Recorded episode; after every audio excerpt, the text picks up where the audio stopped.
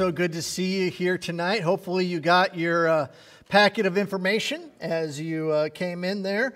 Uh, we are going to be in Revelation chapter number 15 as we are just moving right along through the book of Revelation. I'm uh, planning on us probably being together about four more times uh, for us to finish this up, and we'll be done uh, here. Um, uh, just to make a mental note, uh, those of you that uh, are here and those that are online, August the 11th, we will not have class because we are having our vacation Bible school. So that'll be that uh, week. We will not have our Wednesday night class. And if you've been tuning in online and maybe wonder why I'm in front of this blue screen here or what's going on uh, here behind us, is all this is decorations for our vacation Bible school that's coming up, and that's going to be happening here August the 9th through the 13th. And so plan on that. It's going to be a great time uh, for that uh, there as we go go into that. So I'm so excited for that. So we are in chapter number 15. Uh, hopefully you have the packets there. We're going to be moving uh, into this now. We are moving from uh, the parenthetical chapters that we had been looking at there that are giving us. Um, uh, all the key players that were playing uh, uh, there last week. We ended with Christ and the victory that we were at the very end of the tribulation period, and we saw the victory that Christ is victorious, that God is victorious, and all of that.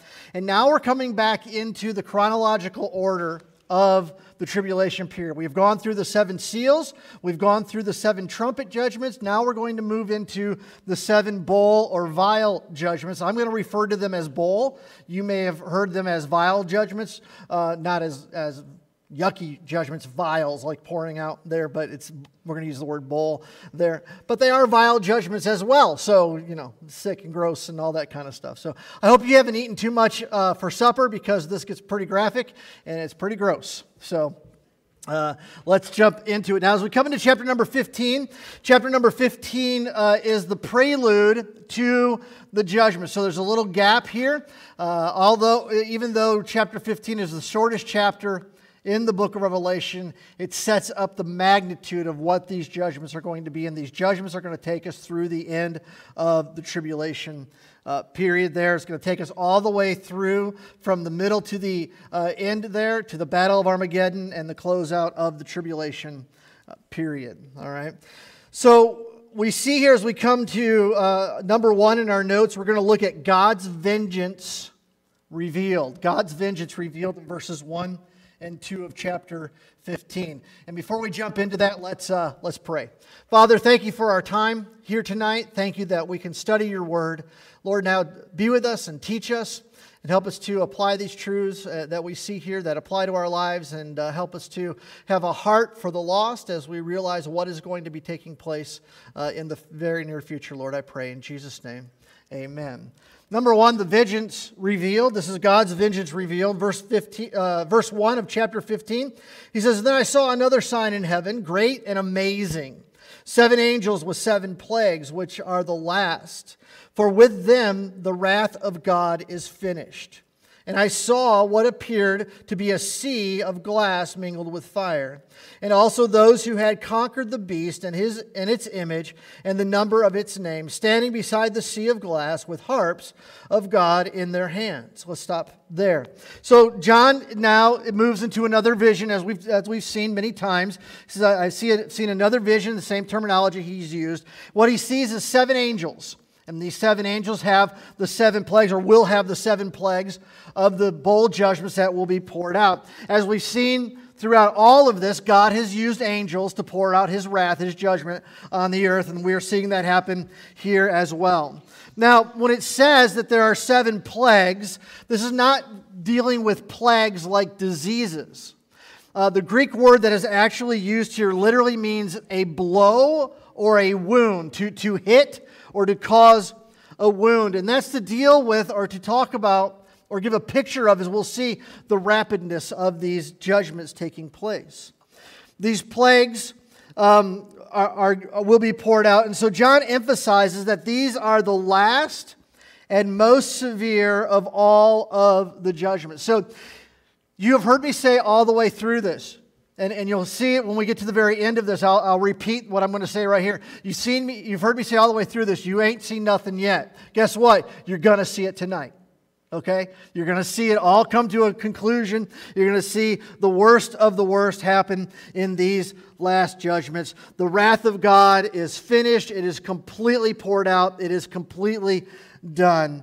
Now, the good news is the wrath of God will be finished tonight as we see the end of the tribulation period. The bad news is is that if you are alive at this point, it was going to be extremely difficult for you to remain alive during these next 7 judgments. People will, many will come to the end. Those who are saved will endure all the way to the end. Those who are lost will endure all the way to the end. But we are going to see in rapid succession the wrath of God poured out at its peak in these seven judgments. John makes mention of what he sees when he's looking there. He sees, a sea of glass there mingled with fire. Uh, there's really not a lot of information as to what this sea may be uh, there. Uh, the fire there represents, uh, as fire always does in Scripture, most often does in Scripture, refers to judgment. So when you see in, in, in, the scriptures, we in our Western world have taken the word fire to mean power, and we use it that way in our Western culture. But when it's in referencing the scriptures, 9.9% of the time out of 10, the word fire in Scripture means judgment. Okay? So, you know, when we as Christians go, I'm all fired up for Jesus, right? Well, that's not fired compared to what the Bible uses the term fire. We need to recognize that because those terms are used quite a bit in our society, in our world today, uh, where people literally people are using in, in worship songs and stuff like that God, pour your fire down on me and stuff like that uh, when you are singing that in a biblical context, you're asking God to consume you with fire and to judge you, right? All right, so probably not the best thing for you to be singing, okay? Uh, so, uh, but our Western culture tries to turn that and change that um, in what it's doing. So, as John sees this sea of glass mingled with fire, the fire representing the judgment of God there, the sea of glass just could be a sea, whatever it may be um, there. John also sees a group of people. And the group of people that he sees standing there are those who were victorious over the beast and his image and the number of his name. In other words, these are tribulation saints. These are saints who have died because they accepted Christ instead of receiving the mark of the beast. They overcame the beast there um, and uh, overcame him. Unfortunately, they, uh, they overcame him by accepting Christ, but unfortunately, that meant that they lost their life as a result of that. And so, because we're in heaven here, and they, he sees this. And then he sees uh, them holding harps in their hand. And the reason why they're holding harps is they're going to get ready to worship God. But I thought it important to write in your notes here. I do not believe, absolutely do not believe, that this is a picture of what you'll be doing all of the rest of eternity. You will not be holding a harp sitting on a cloud strumming away for all of eternity. That's not what that's talking about. That's not, that's not what's there, okay? So, so don't, don't get in your mind that you're just going to be uh, laying back on a nice fluffy cloud, strumming away on your harp all through eternity there, because that's not what's going to happen. But what's going to happen here with them having the harps is they are worshiping God because their prayers are going to be completely answered. And we've seen this carry all the way through the book of Revelation. Different times we've seen where God's judgment is fulfilling and answering the prayers of those who were uh, slain, the tribulation saints. Remember, under the fifth seal, they cried out for vengeance. And again, we've seen different areas where, yes, this is, this is answering that, answering that. We are at the culmination that every prayer that has ever been prayed uh, in this is going to be completely and 100% uh, answered. And so we see here the time has come. God's wrath in these final judgments is the answer to their prayers, and they praise God for it. And this is uh, where in verses 3 and 4 we see the praise that they sing to God. So, number two in your notes, the praise of God's character. Now, they praise God, they worship God uh, because of the fact that He is going to uh, pour out His wrath, He is going to bring vengeance. But when we read this section, we need to understand, we need to look very carefully. The, the verses here explain to us exactly why God should be worshiped and exactly why or what the motivation is of his wrath being poured out. So, verse number three and they sing the song of Moses, the servant of God, and the song of the Lamb, saying, Great and amazing are your deeds, O Lord God the Almighty. Just and true are your ways, O King of the nations. Who will not fear, O Lord, and glorify your name? For you alone are holy. All nations will come and worship you, for your righteous acts have been revealed. So that's the song that they sing in worshiping and praising God. Now, the song reveals the motive for God's justice. While there's great joy and excitement that the justice of God is going to be poured out, his vengeance is poured out, everything is going to be made right because he's a holy God, the motivation really isn't justice. The motivation for what God is doing and having this judgment is his holy, righteous character. You see, the point is, is that yes, in the end, as a result of his judgment, all of the prayers of the saints that were uh, killed and, and martyred during the tribulation period are answered, and vengeance is poured out and justice is poured out. But God doesn't pour it out because necessarily they prayed and asked Him. He pours it out because God is a holy God. He pours it out because God is a just God. And for God to allow any sin not to be punished means that He is not a holy, just God. You understand? For God to say, hey, oh, we're just going to let that go by. Now, how does God deal with, with judgment? And then how does, how does God's grace play into this? Now, here's the thing when we come to God and ask for forgiveness of our sin, His grace washes away that sin and no judgment has to be put upon it because the payment has already been paid through Jesus Christ. But for the lost who will not repent and do not ask for forgiveness of their sin, that sin has to be judged by God. It comes down to two points, and this is something in all of life that we need to understand. Either we allow and accept what Christ did on the cross to take away the wrath of God for the complete payment of sin, and we, we allow Christ to take that which he did and we accept what he did, or we go through life and we do our own sins and we pay for those sins. And the end result of that payment has to be hell. That's it. Okay? So either we accept what Jesus has done in paying the price, or we pay for the judgment of our own sins in hell. And so the motivation that, that God is, uh, that, that's causing him to bring these judgments on the earth, the motivation for that is his righteous, holy, uh, and, and justice of him being a righteous, holy God. There. Does that make sense? Okay? So he's, he's doing this because of his judgment. That's what the song uh, lays out. So it is His holiness that demands this righteous judgment. The song refers to uh, as the song of Moses and of the Lamb, and this represents God's faithfulness to deliver His people. Those who will accept deliverance, He's faithful to deliver. In Moses' time, remember, we have the, uh, the children of Israel being taken out of Egypt right? They were in captivity under Egyptian captivity. Moses was the one that led the people out of uh, from Pharaoh's armies. Christ, of course, the, the Lamb, uh, is the source of the deliverance from the Antichrist and his eventual judgment and destruction. So the song extols God's perfect and holy character, which demands that the wicked and sinful must be judged and punished for their sin.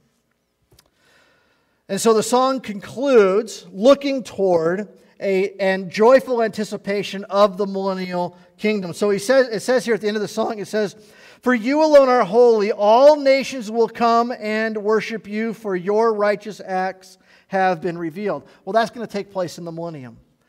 When everybody, when those who are alive go into the millennium, uh, from every nation on the earth that's going to be in the millennial reign, uh, we will uh, then be ruling and reigning with Christ. We'll be with Him and we'll be worshiping Him and praising Him during that time. So uh, that's when we will all be together uh, in praising Him there. And so, since that's going to be the case, then John lays out for us God's unfolding plan in verse number three. The last group here, the last uh, seven judgments, he lays out exactly how this is going to take place in verse number, uh, excuse me, 5 through 8. After this I looked, and the sanctuary of the tent of witness in heaven was open. And out of the sanctuary came the seven angels with the seven plagues, clothed in pure bright linen, with golden sashes around their chests. And one of the four living creatures gave the seven angels seven golden bowls full of the wrath of God who lives forever and ever. And the sanctuary was filled with smoke from the glory of God and from his power. And no one could enter the sanctuary until the seven plagues of the seven angels were finished. So John's vision now moves from the worshiping saints to the group of angels that have been selected to pour out this judgment. God appoints seven angels here, and we see that as, he, as, as John sees this vision, we see um, that the new vision that he has is going to be the pouring out of seven bowl judgments. Now, before he describes this event, he describes the seven angels. Now, the reason why he does this is that he's not interested in the wardrobe of the angels, okay? It's like, like a little fashion show here. Here they have bright light gowns and a nice little gold sash, and it's just so wonderful. He's, he's not, doing, not doing that. He's pointing out the fact that the white and the bright shows the purity of the angels, the righteousness that God has. It is right for him to pour out these judgments there. Uh, the gold um, showing the, the glory of God uh, with the angels there. And he says that they've come out, and they, they are the ones that have been chosen. They come out of the temple of the tabernacle of testimony in heaven. Now, what is that referring to? Well, what it's referring to uh, is the holies, uh, holy of holies. He says it comes out of the temple of the tabernacle of the testimony. And the temple of the tabernacle of testimony was the name of the tabernacle in the Old Testament in Numbers chapter 1, verse 50. Remember the tabernacle that the children of Israel carried with them? What, a big, huge tent that they set up when they stopped and, and, and they set up the whole tabernacle uh, there. That was called, the whole tabernacle was called the tabernacle of the testimony. And the temple that was in the center of the tabernacle of the testimony was the Holy of Holies. We see that uh, most prominent in uh, Solomon's temple there. When the temple is made, you have the, the outer courts, and then you have the inner court, you have the holy place, and then you have the Holy of Holies, where the high priest would go once a year for the atonement of their sins. The point to this is, is that these angels come out of the Holy of Holies and the point that's given here is this is a symbol or a sign to show once again, to make the point. And if you haven't got it by now, you've got to have it here. Every single one of these things that are happening in the tribulation period, whether Satan does it or whether the wrath of God is poured out in these judgments, God is in complete control. 110%. Everything happens because God is the one that is exacting this judgment, pouring this out. Okay? And so we see that uh, God is the one doing this. We see also that uh, the bowls uh, of, ra- of the wrath of God are given to these angels. Now, it's very interesting to note and this goes along with the rapid succession that we're going to see of these, judgments. The word bowl here is not a bowl that we recognize as a bowl. Okay, so, so if I get a bowl, it's going to be this big, huge, round thing, right? You know, bowl, right? You know, are, are you with me? Okay. It's got to be deep enough to hold three or four scoops of ice cream, right? I mean, that's, that's a bowl, right? You with me? Or salad, salad, if you, if you will, okay? Either way, either way. All right. Uh, no, okay. I got some looks, so everybody's with me with the ice cream. I don't need to go on. Okay, ice cream there, okay?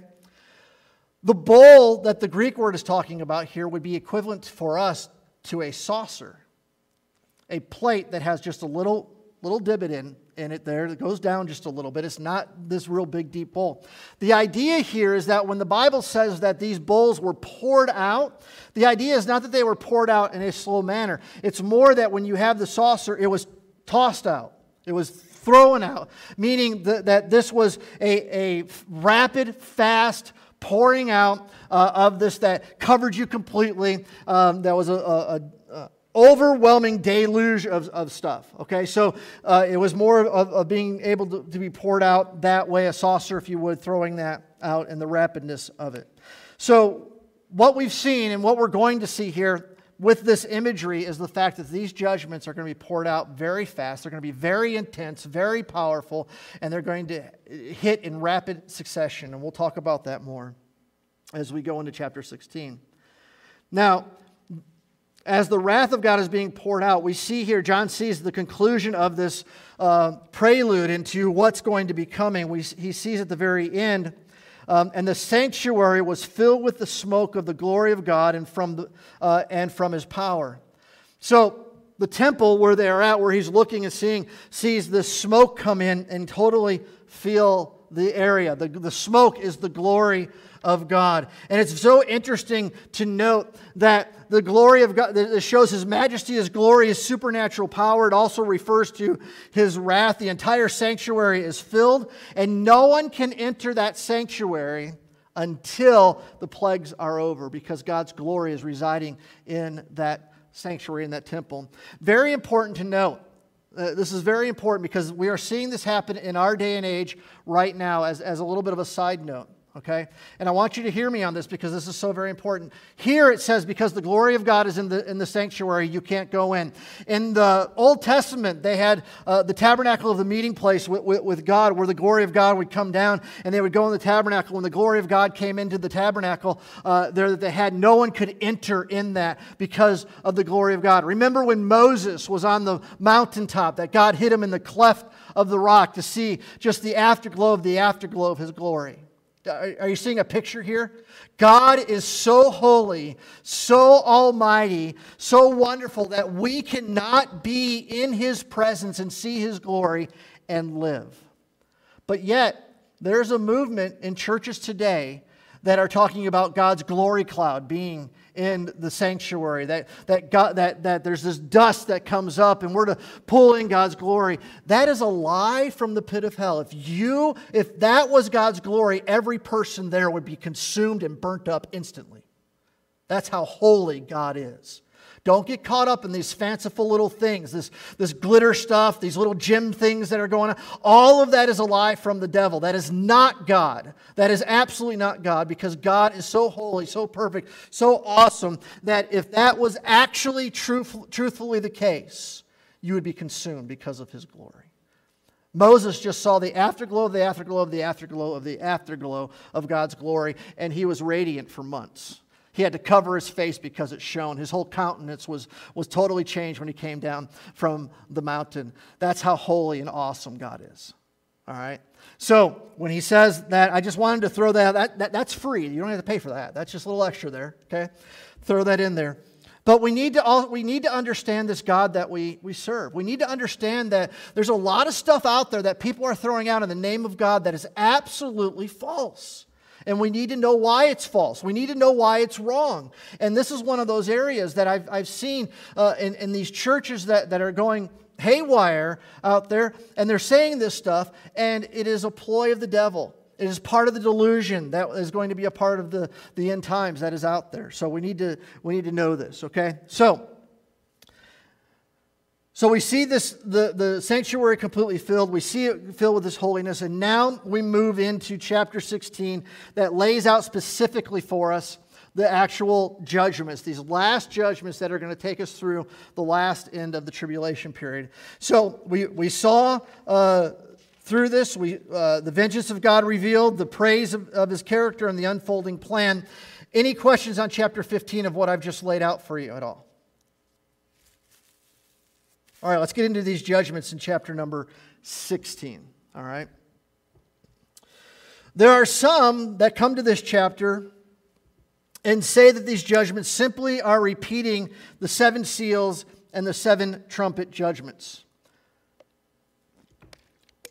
While there are similarities, and there have been all the way through similarities through the seals and even in, into uh, the trumpet judgments there, while there are similarities, there are more differences there's similarities, but the biggest difference is this.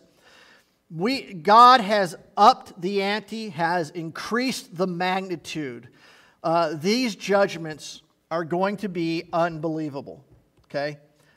This is, this is just going to be absolutely huge. So, as we come to the first bowl judgment, verses 1 and 2, we see here this first judgment.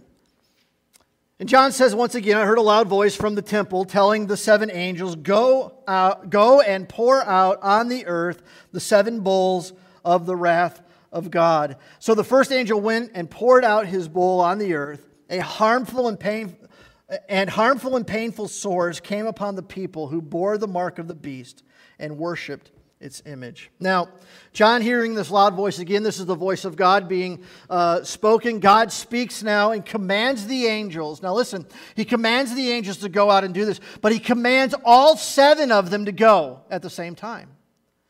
And so these events are going to happen in, uh, in order one, two, three, four, five, six, seven. They're going to be poured out. But because God has commanded them to all to go at one time, I want you to understand that these things are going to happen in such rapid succession. It's as if it's like one, two, three, It's just that's how fast it's going to go. It, there's not going to be any time in between these. There's not going to be uh, much of any reprieve. It's going to be this is going to happen on Monday, the first thing, and the next thing is going to happen on a Wednesday, right? I mean, that's, that's how fast it's going to be. The trumpet judgments weren't that quick. There, there were uh, you know weeks and, and months in between uh, we are down to the end of the tribulation period. And this is where it really gets to the point that if God did not shorten the days, no one would be able to make it through. That's what these judgments represent there. And so he pours out this first judgment. This is a very significant judgment. This, is ju- this judgment is different than any other. Uh, of the other judgments that we've seen because it is uh, so specific. All right?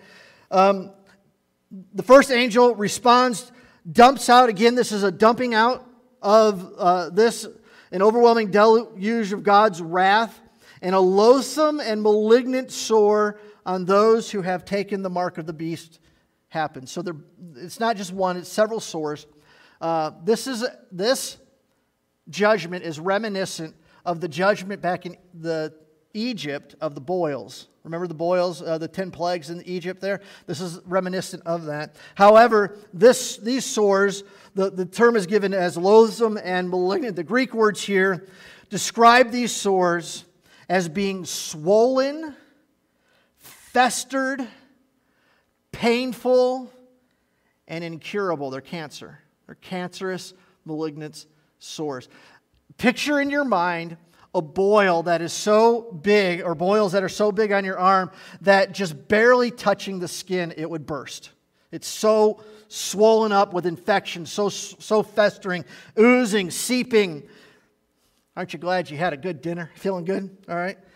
Uh, horrible, painful, painful all over their bodies, they, they get these. And now it's specific only to those who have received the mark of the beast, which tells us that there are those who are still alive that have, put, that, that have not received the mark of the beast. They may or may not have put their faith and trust in Christ, uh, but they're leaning towards putting their faith and tr- trust in Christ since they haven't taken the mark of the beast. Uh, we have the remnant of Israel that's still uh, here that we know is going to go all the way through. So this is specific to only those who have taken the mark of the beast. And this is the first judgment. So they are covered with these boils, with these sores uh, that are happening and, and taking place uh, there. Now we move to the second bowl, which is a little, which is more universal here, and we see here in verse number three. Says the second angel poured out his bowl into the sea, and it became like the blood of a corpse, and every living thing died that was in the sea. Now, We've seen this judgment before, all right? But let me point something out to you. Did you notice that the sores came in verse 2 and the dumping out on the sea, water turning the blood, came in verse 3? You know why?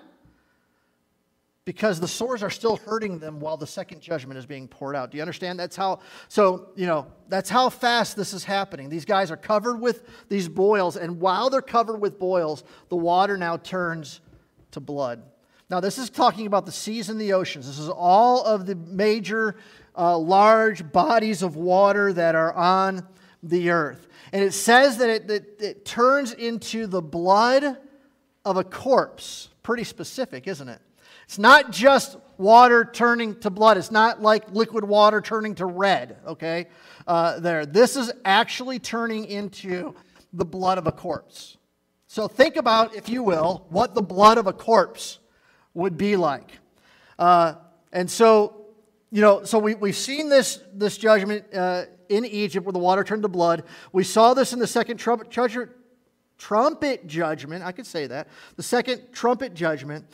But the difference is, is that this blood is not liquid, it's unoxygenated, clotted, congealed blood. The blood of a dead person doesn't circulate, doesn't move, and as it sits there, it coagulates, doesn't it? I mean, th- this, this has substance to it, you know? Um, oh, I could be real gross right now. I won't do that. I'm sorry. Anyways, okay. So this is just dis- disgusting. And it covers all of the oceans and all of the seas of the world. When we saw this in the second trumpet, we saw that only one third of the uh, oceans were affected. But now every sea on the earth will be like this. Every sea creature, every sea creature in the seas and oceans will die. They will be floating on top, belly up, all over the ocean in this disgusting seawater. The putrid stench of the rotting sea life and the smell of this water turning to blood would be overwhelming. John MacArthur says in his book, uh, Because the Time is Near, as I've been using to help with the study, says the transforming of the world's seas into putrid pools of stinking death will be, the, be graphic testimony to the wickedness of man and a reversal to the day when God originally gave life to all sea creatures. All of the oceans, all the seas. And then, of course, we move to the third bowl, judgment, right on the heels of that. Um, and we see here in verse number four the third angel poured out its bowl into the rivers and springs of water, and they became blood. And I heard the angel in charge of the water say, Just are you, O Holy One, who is and who was, for you brought these judgments, for they have shed the blood of saints and prophets, and you have given them blood to drink. It is what they deserve. And I heard the altar saying, Yes, Lord God the Almighty, true and just are your judgments. Right on the heels, the third bowl is poured out, and this takes care of the rivers and the springs. And they turn into blood exactly like the seas did. Again, we see here the complete devastation of the world's water supply. We saw already that the second and third trumpet judgments dealt with one third of all of the water. The two witnesses that were uh, on the earth had the ability to shut up the sky for rain and also to turn water into blood. Now we see that the two, these two bowl judgments take away all of the remaining water on the earth. Literally, water will become as precious as gold. Now, with all of that water gone, you need to understand that, that you can only go about three days without water and live. Well, we know that people live longer than just three days here. So there has to be some type of water source that is, is there. We don't know what it is. The oceans and the, the, the rivers and, and the lakes, everything is turned into blood. However, it doesn't, we don't know if there's water that's been stored, you know, storage tanks of water, whatever there might be, stuff like that. The biggest truth is, though, is that it will be very scarce and it'll be very rationed, if there is any whatsoever there, okay? So the question has to be asked How in the world does a God of compassion, mercy, and grace send such a judgment on the world? And even as we read this, we think to ourselves, man, how in the world is this is just absolutely crazy. And we see here that the angel of the water, which is an amazing title, isn't it? The angel of the water comes and um, stands up for God's character here. So the angel of the water, I, you know, it's interesting that there is an angel in charge of the waters. That, that's here, the angels in charge of the waters, which is interesting to me to think, you know, on a side note, that, wow, you know, does God's angels ha- are in charge of, of everything? You know, kind of, you know, does God have angels in charge of all, you know, maybe there's a, an angel in charge of the pizza.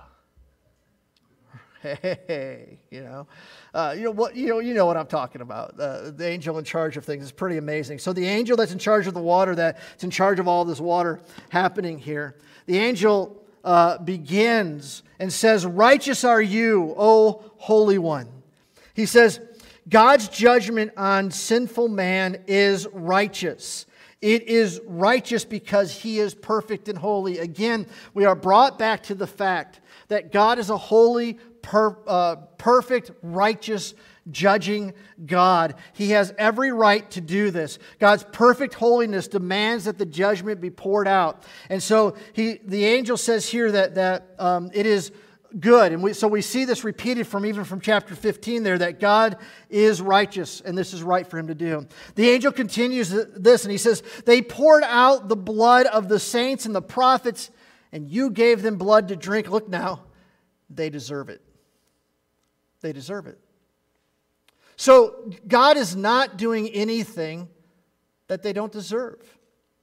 Right? The, so the, the judgment equals the sin. The judgment equal, and God, God is always equal, always perfect. God never overjudges, God never underjudges. The judgment that God gives is absolutely perfect for the sin that is uh, committed. And we see that here. Uh, God is completely just in his judgment because they deserve it. They shed innocent blood. They killed innocent people. They killed the prophets, the two witnesses. They've killed prophets over the millennia, uh, the saints there. They killed uh, who didn't take the mark of the beast. These innocent people killed them. They shed much blood, so it is fitting that they are made now, as, as the verse says, to drink blood. They are now made to deal with this. And so, in the end, they have earned the judgment they receive. Listen very carefully.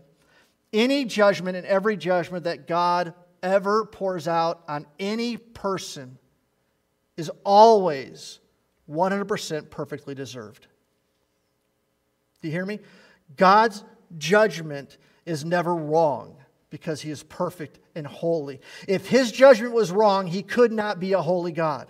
If his judgment was unfair, he could not be a holy God. Therefore, his judgment is fair. And if we are to look, if we were to look at the sin to the judgment it, through the eyes of God, through the perfect holiness of God, we would say, absolutely, this is fair. This is right. This is just. So he's poured out this third bowl, and now all of the oceans are covered. And then we hear John, John hears another voice coming from the altar. It's not clear who's actually speaking here, but again, coming from the altar, they repeat, Yes, O Lord God, true and righteous are your judgments. Again, this could be a reference back to the saints underneath the altar who were pr- crying out for vengeance for those who have killed them. Yes, God, your judgment is right. They shed our innocent blood. Now it's right that you give them blood uh, to drink. And so we have this little interlude here, maybe, you know, a little short reprieve for those who are on the earth going through this, and we go right into the fourth bowl judgment. Before we go into that, any questions up to this point of these judgments? Any questions at all? Good. The fourth bowl, verses 8 and 9. And the fourth angel poured out his bowl on the sun, and it was allowed to scorch people with fire. They were scorched by the fierce heat and they cursed the name of God who had power over these plagues. They did not repent or give him glory. The fourth angel pours out his bowl. The first three bowl judgments happened on the earth. This one happens to the sun, or happens uh, in the uh, universe there. This judgment intensified the heat of the sun so severely that people were burnt as a result of it. It seemed as if the atmosphere was on fire. If they were to be outside, the, the air itself would be so hot that it would be, it would be burning them. It would hurt them. Uh, the sun intensity of the sun was so hot that they were getting second to th- third degree burns. All right?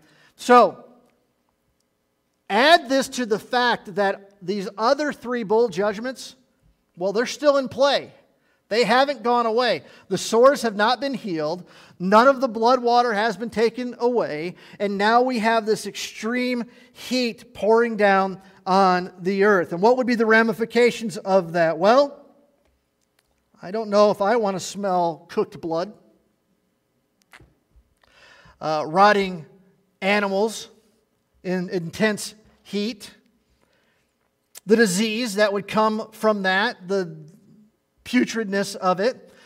But then add on to it this fact that we still have polar caps that if the sun was that intense, that they would start melting at a rapid rate and the levels of the oceans and the seas and the rivers and the lakes would all rise. And so you would have this putrid, disgusting blood water, dead animals now moving miles inland as they flooded uh, all of the coastal lands, all the coastal areas there. Makes you want to have a house in California, doesn't it? right on the beach, right? Okay? Um, after these four rapid and horrible judgments, okay, think about this. And think about this fact as well. Let me, let me read this, this, this to you in verse number 9 again, because this is mind boggling. Okay? They were scorched by the fire, the fierce heat. And what did they do? They cursed the name of God who had power over these places. They recognized, and they have recognized several times up to this point through the tribulation period, they recognize that it is God Almighty that is doing this. They recognize that. They know that. And don't you think that if you have boils and you have blood in all the water and you have uh, scorching heat and, and your life is so miserable, God, save me, get me out of this. You're the only one that can because you're the one that's doing this. The one who has the power to cause the judgment has the power to save you from the judgment. But what do they do? They curse him. They will not repent specifically so they will not give him any glory whatsoever. Now, man doesn't repent, and we see, we've seen already that the Antichrist is the one who really has been the one predominantly up to this point blaspheming the name of God. But here now we have the people of the earth, those who are being uh, tortured by these judgments, they now start blaspheming the name of God. Do you see the continual wickedness of these people, of their heart, uh, uh, of, of where the, it is? Here, the worshipers have taken on the characteristics of the Antichrist, of the one that they worship. They become hateful and wicked as the one they worship. They will not repent. Why? You know why they don't repent? Out of spite. Isn't that crazy? Out of spite and more because they have become consumed by complete evil. They will not turn from their sin. Rather, they refuse to repent in order to ensure that God will not receive any glory whatsoever. Man, the hardness and the wickedness of their heart to endure that. Now, I want to take this and parallel something uh, tonight because I want you to, to see this. For me, here, and then we're going to see in verse number 21 as well, the same type of scenario. These two verses to me, this is for me only, but to me, describes the person who is cast into hell. Now, I recognize these people aren't in hell. They're still on the earth. They're still getting this judgment and torment from God. Yet their hearts are so hard and they are so consumed with wickedness that nothing will draw them into repentance and everything will drive them to further sin. Further sin. The wickedness and the hatred of their heart towards God breeds and continually breeds more hatred and anger towards God. They never come out of this cycle of wickedness and hatred. They never stop cursing God. They never stop blaspheming His name. They never stop shaking their fists in the face of God because that is now what their heart is completely consumed by. And the person that dies and goes to hell, that is what their heart is going to be consumed with. If you have ever, ever wondered why hell has to be eternal, the answer is right here. Hell has to be eternal because I am convinced beyond a shadow of a doubt that the person that goes to hell never stops sinning. Never. All through their time, through eternity, they curse God. They don't want God to save them. They don't want to have anything with God. They blaspheme His name. They're angry, and wickedness completely consumes them. And as a result of that, they are stay there. Now, there have been church teachings that have been out there that says that if a person dies and goes to hell, then, then eventually the torment of hell is going to cause them to call out to God and to be saved. Well, do we see that happen here? No. We see them getting, getting worse as a result of this. And this is just the judgment of God on the earth. I mean, we're, the, the judgment in hell is a thousand times worse there. So I want you to understand, and it's, it's very important to understand, that when we leave this life, if we don't know Jesus Christ, this is our eternity. This is what hell is. Hell is a place void of God's grace, God's mercy, God's love. It is only a place of God's judgment and wrath where the heart of man will become so hard and so wicked and so vile and so angry that he will curse God for all of eternity and never have any peace. John told us earlier in, in Revelation that they are, they are tormented day and night, 24 hours. Church, this is why we need to be fervent about sharing the gospel. This is not a little thing. This is not a wimpy thing. This isn't, oh, well, you know, they're going to go down to hell and have their big party. No, they're not. We'll be down with my friends and we'll be hanging out with my friends and, and partying. It's going to be a cool place. No, it's not because Satan is not in charge of hell. He is being tortured just like everybody else.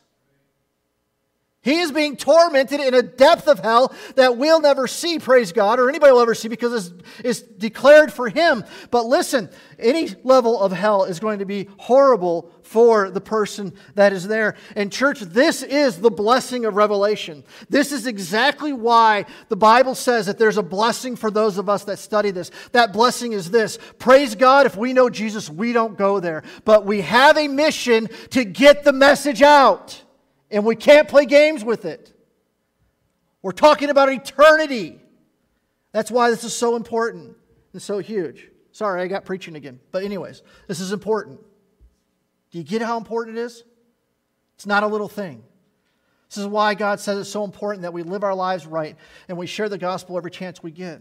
That our life preaches the gospel in everything we do and every way that we act, and our voice preaches the gospel every time we have a chance to tell it, to share the good news.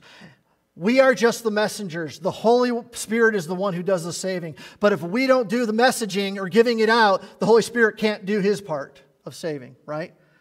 That's how God designed it. So we've got to be fervent about that. All right, we're four, four bowls in. Let's go to the fifth bowl, the fifth judgment. Verse 10 The fifth angel poured out his bowl on the throne of the beast, that's the Antichrist, and his kingdom was plunged into darkness. And people gnawed their tongues in anguish and cursed the God of heaven for their pain and sores. They did not repent of their deeds. Do you see a pattern? Fifth angel pours out his bowl, and this judgment is focused on the Antichrist and his kingdom. Do not forget, don't forget everything is balling up here. Okay, so we still have these four previous judgments that are taking place. Now, this fifth one, there's no reprieve at all. We now have extreme and complete darkness that takes place. This judgment is poured out on the kingdom of the Antichrist. Question Where is the kingdom of the Antichrist? Well, the kingdom of the Antichrist is the whole earth. He's the ruler of the world. He's the dictator of the world. So the whole earth is plunged into, into darkness here. So let's get a full effect of what's happening at this point. People are covered with swollen, festering, painful sores. All water on the earth has turned to the blood of a dead man. All sea life is rotting in the ocean. The heat is so intense that people are being severely burned. And now you can't see your hand in front of your face. It's completely black, completely dark. And so John describes the situation as being so horrible and so painful that people are gnawing their tongue.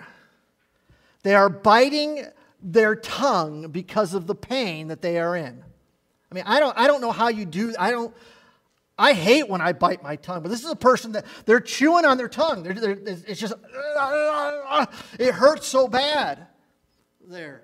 And I, have never experienced that kind of pain. I pray, pray that I never ever do. But man, you know, it, it's the idea of, of gnawing their tongue, or, or maybe the picture of gnashing their teeth, grinding them together because the pain is so great there. And still, will they repent? Not on your life. Not going to happen. They curse God. They continue. The sixth bowl. Verse number 12.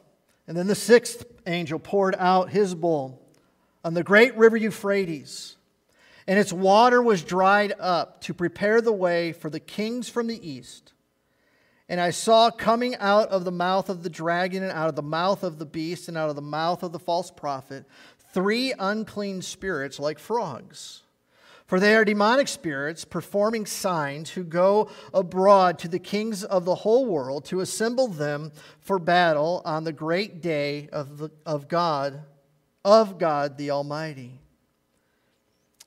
And we see here the words of Jesus Behold, I am coming like a thief. Blessed is the one who stays awake, keeping his garments on, that he may not go about naked and be seen exposed. And they assembled them at the place that in Hebrew is called Armageddon. So now the sixth bowl is another unique bowl, interesting one, uh, that is a bowl of, of judgment, but, but preparation. And so we see here that he pours out this bowl on the river Euphrates. The river Euphrates uh, is one of the borders of Israel there. It's the largest river that they have, it's the most significant river in the Middle East. This river forms the eastern boundary of the land that God gave Israel. And it begins uh, in the ice and snow covered caps of Mount Ararat and travels 1,800 miles into the Gulf of the Persian Gulf. Okay? So, due to the previous five judgments, the river will also be turned into blood, so it's, it's full of blood. And its banks will be greatly overflowing due to the, due to the melting ice caps uh, that are taking place, the ice on the mountaintops as well. So th- this will be um, overflowing. You can't get across it. Um, blood in the animals and all that stuff are pouring out and, and stuff like that. And so when this angel pours out this judgment here, it dries up that river because it would be completely impossible for anybody to cross it. It would be so overflowed. You can't build bridges over it, it's too wide. You can't d- put boats because the current is too strong. Plus, it's all bloody and dead animals and all that kind of stuff as well. So, the, when this judgment comes, this river is completely dried up. And the whole purpose of this judgment is, and this is interesting, is to aid Satan and the Antichrist so that they can more easily move their troops into place for the final battle of Armageddon. So, God dries up the river Euphrates so that the Antichrist and Satan can fulfill their plan of attacking Israel, right? Say, why in the world would he do that? Don't fret. it's a trap. God is setting them up He's setting them up to fall. You know, Satan's still stupid no matter when, what time it is. You know, God's still smarter there. He's setting them up for a trap. They're going to go, you're afraid. We can get across. We can go get him because the Antichrist and all of, uh, all the king. Now remember, the Antichrist is the world dictator, but he has kings in places and stuff, leaders in places to rule over these areas and stuff. And, and they're going to try to move in because the Antichrist is broken his covenant with the children of Israel. And he's going to come and attack now Israel, Jerusalem, all of that there. And God is setting up up to allow them to come. All right? And while it seems that the Antichrist plans are working perfectly, don't worry. God's got his plan. Now we see something that comes from a horror film. John sees out of the mouth of Satan, out of the mouth of the Antichrist, and out of the mouth of the false prophet. Again, this is symbolism. These three demons come out of their mouth. They, the, the, he sees them coming out of their mouth because it is these, the, it is Satan, the Antichrist, and, and, the false prophet that are empowering these three demons. Remember again, Satan, the Antichrist, and the false prophet make up the unholy trinity. God, Satan mimics everything of God. We see these unclean demons come. Now, John says that he sees them as frogs. Again, they're not frogs. This is symbolism, again, because a frog was a very unclean animal to the children of Israel. And he's emphasizing the wickedness, the uncleanness, the evilness of these three um, demons that are so manipulative that are used by uh, Satan, the Antichrist, and the false prophet to go over to the kings of the east to entice them to be a part of his plan to go and destroy Israel. And so they go over there with whatever powers they are granted, with whatever quote unquote signs and miracles they can do to entice everybody to come over. And they bring them over, and it works, and everybody's coming over to cross the Euphrates to go into battle here. And while this is happening, then in the midst of all of this horror and judgment, God Himself, Jesus, speaks here and He offers some comfort to the saints who are still alive. Okay? So remember, if you're here in the tribulation period, even though you've turned and accepted Christ as your Lord and Savior and you're still alive, you are enduring all of these judgments. You didn't get the sores because you didn't take the mark of the beast. But you're still dealing with the blood. You're still dealing with the heat. You're still dealing with the darkness. You, this, this, you are dealing with all of this. You're not spared any of it because you are in this time period. And so, if you can imagine these, these people that have uh, accepted Christ, and then now they're also in hiding because the Antichrist is seeking to find them and to kill them. And they're, and they're trying to stay alive in, in the midst of this and, uh, and trying to scrounge for food and trying to scrounge for water. They're, they're just like nomads trying to survive in all of this because everything that was there for them to survive was completely taken away there. And so, God, recognizing where they are, says these words. And so, as we've noted all the way through Revelation, God will have a saved remnant from Israel and will have saved Gentiles who will endure to the end. So, that's important. And for those saints, God sends an encouragement. He first says, I'm coming as a thief. Now, we've heard that terminology before. Paul uses that terminology to reference uh, the rapture of the church. Jesus is coming as a thief in the night. We don't know when his return is going to be. It's imminent. He's coming for the church. This is not referencing the rapture at all. This is referencing the, uh, re- referencing the quickness of what Jesus is saying here. What he's saying, he's saying, hold on just a little bit longer. We're almost done. I'm coming quick. My return is quick. I am coming. We are at the end. This is the very end. Just hold on a little bit longer, and I am coming for you. All right? Look to him, know that he's coming, know that you are getting ready to move from this horrible tribulation into the millennial kingdom of God. And so he says here to them, he uses this terminology, and I love that even in the midst of all this, there's kind of a little bit of levity here, right? Uh, Behold, I am coming like a thief. Blessed is the one who stays awake and keeps himself clothed. Don't be caught with your pants down. That's what he's saying, right? He's saying, be ready, be prepared, be looking. I'm coming quickly. We're almost to the end. Don't worry about getting ready for bed and then having to get up in the morning and get dressed, sleep in your clothing. Be prepared. All right? At any moment, any time, I am coming to bring this to a complete end to the battle of Armageddon, my second coming. Okay, so that's what he's saying. And then we see here also at the very end that the three deceiving demons will gather all of the nations to the place which in the Hebrew is called Har Megiddon, okay, which is really so that we understand. All scholars believe that this is referring to the plain of Megiddo. The plain of Megiddo is um, about 60 miles north of Jerusalem. Over the centuries, there have been hundreds of battles fought in this region. Um, this valley is the main focal point of the Battle of Armageddon. There will also be some skirmishes in Jerusalem as well, but this is where the main Battle of Armageddon. You remember we talked about uh, a, a, week or so back, or yeah, a week or so back about the, the blood being to the height of the bridle of the horse. Uh, well, this valley here with the two hills on the side, that's what it's talking about. This valley will be filled with the carnage of the dead uh, uh during the battle of Armageddon there. And we will, we will see that battle uh, here in the next upcoming chapters. So everything is prepared, everything is ready for this climactic war, and then the seventh bowl is poured out on the earth. And the, verse 17, and the seventh angel poured out his bowl into the air.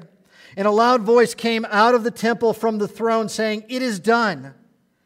And there were flashes of lightning, rumblings, peals of thunder, and a great earthquake, such as there had never been since man was on the earth. So great was that earthquake that the great city was split into three parts. And the cities of the nations fell, and God remembered Babylon the Great to make her drain the cup of the wine of, his, of the fury of his wrath. And every island fled away, and no mountains were to be found. And great hailstones, about 100 pounds each, fell from heaven on the people. And they repented. No. They cursed God for the plague of the hail because the plague was so severe. They actually say at the end, it's not fair.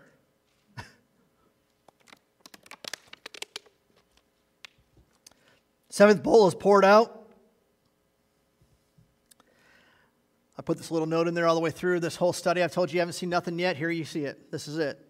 This is the biggest end, the calamity the major ending here. This judgment is poured out on the air, and a loud voice comes from the temple, and God Himself declares, It is done. My judgment, my wrath has been completely poured out. Now, even though it is complete and done, we see, even after he makes that statement, there's still ongoing results that take place just briefly, but these ongoing results here. But the, the, statement is similar to the final statement that Jesus made on the cross. Remember what Jesus said? It is finished. He completed his task. God is making the same statement here, saying, I have completed my task. The only, only difference here is that the work of Christ was for the redemption of man. And the uh, pouring out of God, or it is done, is the pouring out of God's wrath uh, there. So the statement is completely opposite of Christ's statement in the fact that God's statement here brings doom to the unrepentant sinners. The, this judgment affected the atmosphere. There were flashes of lightning, sounds and peals of thunder. Just like at the seventh seal, the seventh trumpet, now the seventh bowl judgment um, uh, has this imagery of a thunderstorm. However, the two images of the thunderstorms of the previous two judgments are nothing compared to this thunderstorm. The magnitude is by a hundredfold. The judgment also affects the earth. Now, we have seen through this revelation that there have been many, many, many earthquakes. Earthquake has just been kind of the, a standard thing that there's going to be an earthquake, there's going to be an earthquake, there's going to be an earthquake. Major uh, magnitude earthquakes, large earthquakes. But the point here, John himself says, and it is so absolutely amazing that the magnitude of this earthquake is so huge and so global that it totally changes the entire topography of the earth. Every continent moves. Everything is moved because of this earthquake. It is so big that the whole earth is transformed as a result of this earthquake. John calls it a great earthquake, such as there had not been since man came upon the earth. All through man's history of being on the earth, there has never been an earthquake of this magnitude. All right? It's like, like God has that, that, that ball there and he just shakes it there. Now, what's so interesting about it, uh, about this earthquake, um, is the end result and the purpose of this earthquake is to restore the earth back to pre flood conditions. You see, this judgment is a judgment, and man is enduring the earthquake, and there will be people that live through this earthquake. It's amazing. They still live through all of this. But the reason why that this earthquake takes place and God uses this earthquake is He is putting it back together for the millennial kingdom what it's going to look like. The topography of the earth is going to be totally different than what it is now when we come into the millennial kingdom. Zechariah 14, 4 through 10 gives us uh, some insight to this. Talks about when Jesus comes in the second coming, that at the Mount of Olives will split in two. A new valley running east and west will take place. Springs of water will flow year around from Jerusalem. This will cause the desert to bloom like a rose. Jerusalem will be elevated, and everywhere else will be flattened there. Um, and that's why Jerusalem, when, when he says here about this earthquake, Jerusalem will split into three sections. That's the great city there, Jerusalem. It will split up into three sections in preparation for this. Now, it'll still be devastating to the world. Cities of all nations will fall, there will not be a city standing. The capital city of the Antichrist, which is Babylon, is decimated. Every island is washed away, and every mountain is leveled on the earth. Totally changed. The whole earth is changed.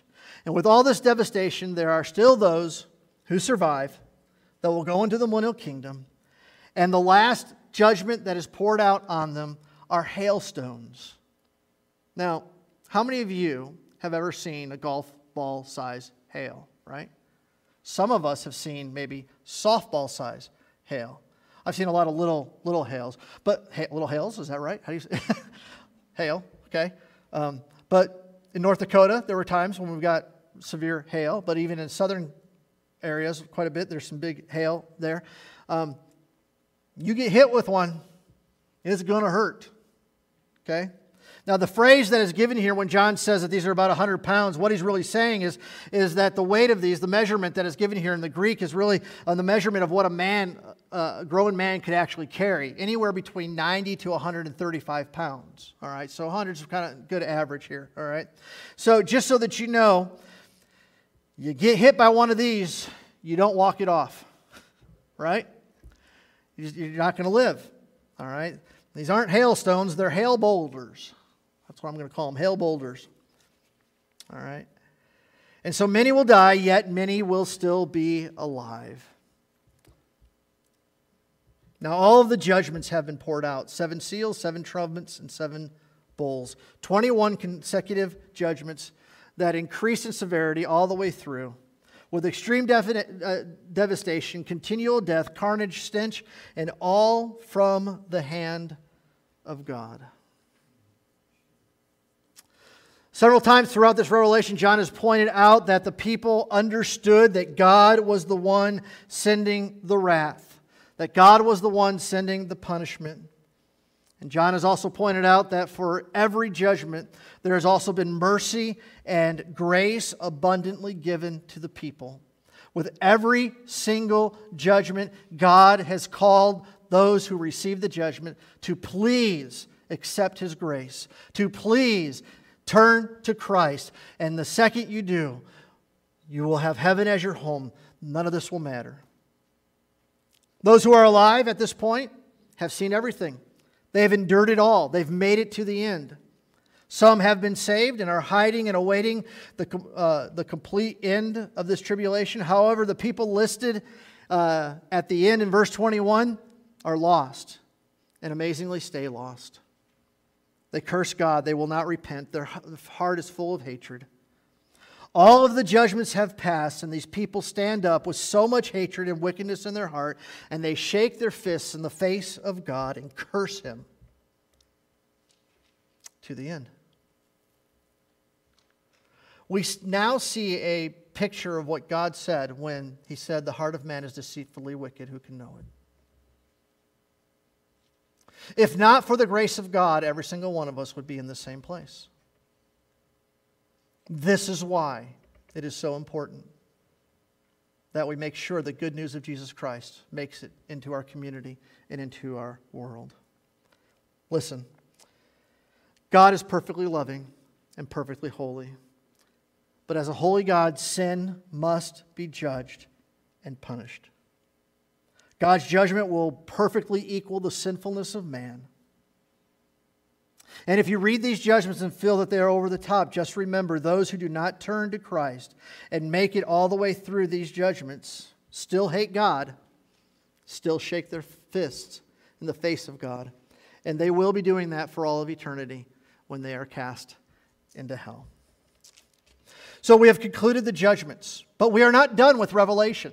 Revelation isn't complete. We will be moving into uh, chapter eight, uh, 17 and 18 next week. We will be moving again into parenthetical uh, chapters that will deal with the, specifically the city of Babylon, the plan of the Antichrist uh, there, what that's going to look like, and we're going to go through uh, and see the fall of Babylon. And then we're going to move into um, what's going to happen in heaven, and we're going to see what's going to happen in the millennial kingdom, and then we're going to be done. So, uh, still a few things going on, but a lot here. Any questions or comments tonight on any of this?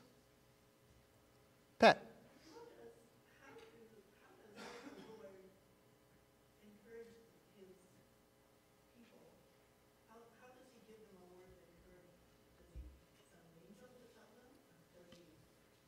Oh, you're talking about uh, how does he give this word of encouragement that's given here? Um, I'm not 100% sure, other than it's written here. So they, they have it. I mean, we have the, the word of encouragement now, and so when we get there, they'll still have the Bible and they can read it uh, there. Um, but there's nothing that is, is given here that, that says how or if, if, in a supernatural way, or if this is part of the message, um, you know, the 144,000 will still be active and working there. I don't know if they'll be part of that. Uh, it doesn't really, really tell us. It's a great question. How is that going to be given? Um, the only way that I can tell you right now is that we already have his words written there for that comfort for that time there. So uh, that's a good question. Anybody else? Any other questions? Do you see the urgency of getting the gospel out? The person that receives Jesus on this side of the tribulation period will never endure this. We will never see this. We will never watch it. We won't be a part of it. We won't have to go through it. We only know it in what God has told us. The worst thing that we have is to say, golly, that is going to be horrible. Right? But we have loved ones, we have friends, that if Jesus came right now, that's where they would be. That's where they would be. And as we've said, there is a delusion. It is not easier to receive Christ in that day and age. It's harder to do so. We see the wickedness of man, the hardness of their heart. Man will be turned towards that. They will believe the lie of the Antichrist. Now is the time. Jesus says, Today is the day of salvation. So, even in a room like this with most of you folks that I know, I don't know for sure whether or not you know Christ or not. You've given testimony, but only you can know that between you and God. And I'm begging you right now don't play games with this. I believe with all of my heart that Jesus is coming very soon. Very, very soon. The signs are there. Don't play games. Know that you know that heaven is your home, that you have accepted Christ as your Lord and Savior. Please. Please. Father, thank you for our time tonight. Thank you for your word. Thank you for your gospel and your love and your salvation. Father, if there's anyone here listening in this room or online that doesn't know you, Lord, that, Lord, salvation is repenting of our sin, asking forgiveness of the sin because we're all sinners, putting our complete trust in your death and resurrection, and asking you to come be Lord of our lives. And Lord, if we will do that by faith, Lord, you will save us. And so, Father, I pray that will take place, that will happen in the lives of those who hear this message. Take us now this week and bring us back to worship you on Sunday, Lord, I pray in Jesus' holy name. Amen. God bless you. Have a wonderful night.